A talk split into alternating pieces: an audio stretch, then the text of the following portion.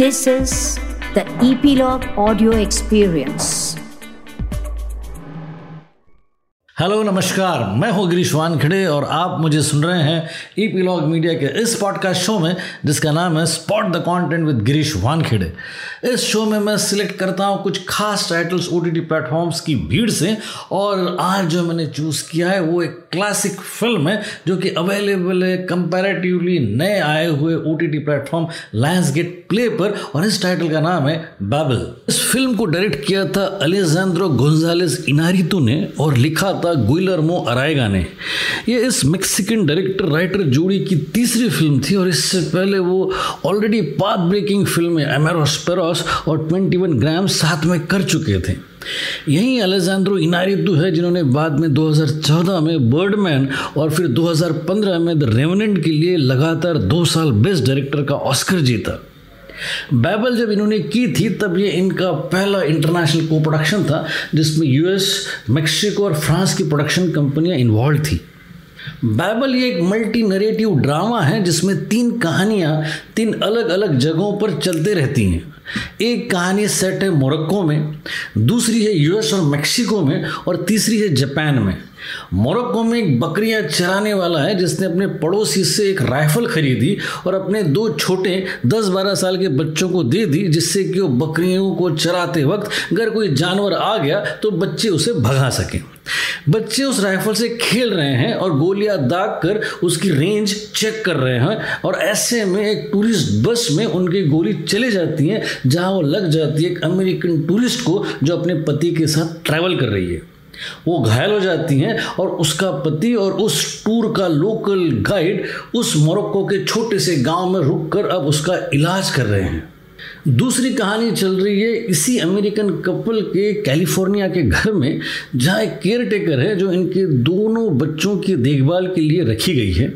ये care taker Naini Mexican है और जब उसे खबर होती है कि इस अमेरिकन कपल में से लेडी को गोली लग गई है और उन्हें अमेरिका वापस आने में वक्त लगेगा तो वो परेशान हो जाती हैं क्योंकि उसे अपने बेटे की शादी अटेंड करनी है मैक्सिको में जाकर। वो एक बड़ा निर्णय ले लेती हैं और इन अमेरिकन बच्चों को अपने साथ लेकर शादी में चले जाती है मेक्सिको के एक छोटे से गाँव में और वापसी में उसके साथ भी एक बड़ा हादसा हो जाता है। तीसरी कहानी है जापान की एक टीनेज लड़की की जो म्यूट और डेफ है और सेक्सुअल फ्रस्ट्रेशन के कारण कई सारे एडवांसेस करती जाती है मेल काउंटर पार्ट से और एम्बेरस होती रहती हैं। उसके पिता है बड़े फ़ेमस बिजनेसमैन जो किसी वक्त मोरक्को में हंटिंग ट्रिप के लिए गए थे और उन्होंने एक लोकल आदमी को एक राइफल गिफ्ट कर दी थी। इन तीनों कहानियों के तार जुड़े हैं उस राइफल से जो तीन कॉन्टिनेंट्स में हुए कई हादसों के लिए कारणीभूत है। बाइबल एक नॉइस है, एक मिसकम्युनिकेशन है, जिसके कारण कई सारे रिलेशनशिप्स में दरारों और हादसों का जन्म होता है। एक कॉन्टिनेंट में एक एक्शन के रिएक्शन या इकोज दूसरे कॉन्टिनेंट तक गूंजते हैं। कहानी का नॉन लीनियर फॉर्म और स्क्रीन पर इतना मज़बूत है कि आप बस उन पात्रों के साथ अपने आप जुड़ते चले जाते हो।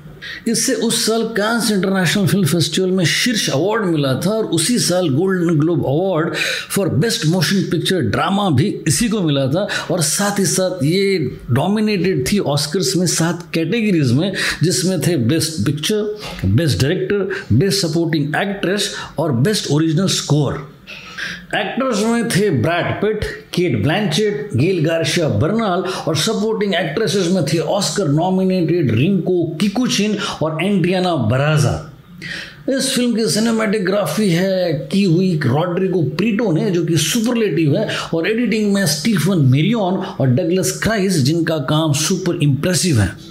मैं इसे इसलिए रिविजिट कर रहा हूँ क्योंकि इन दिनों एंथोलॉजी फिल्म्स और हाइपरलिंक फिल्म्स और फिर मल्टी नरेटिव फिल्म्स और नॉन लीनियर ट्रीटमेंट्स की फ़िल्मों की भरमार है और इन कोशिशों में ये 2006 में बनी फ़िल्म आज भी ऊँचा मुकाम रखती है।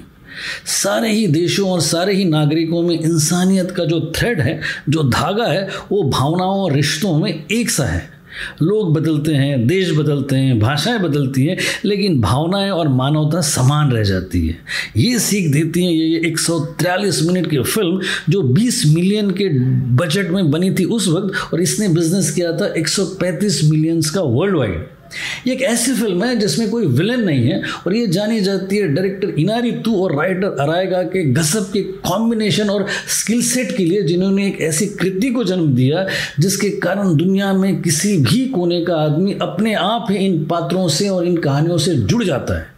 गजब की ताकत का अंदेशा देती है ये फ़िल्म। स्ट्रीम हो रही है लायंस गेट प्ले पर। प्लीज़ रिविजिट इट तो आज के लिए बस इतना ही। अगले शो में मिलने से पहले आपको याद दिला दूँ कि सब्सक्राइब करना ना भूले इस शो को, जो कि ईपीलॉग मीडिया की प्रॉपर्टी है, और सुनते रहिए इसे आपके फेवरेट पॉडकास्ट ऐप्स पर, जैसे कि गूगल पॉडकास्ट एप्पल पॉडकास्ट और गाना डॉट कॉम पर। अगले शो में फिर मुलाकात होगी। तब तक के लिए एंजॉय पॉडकास्टिंग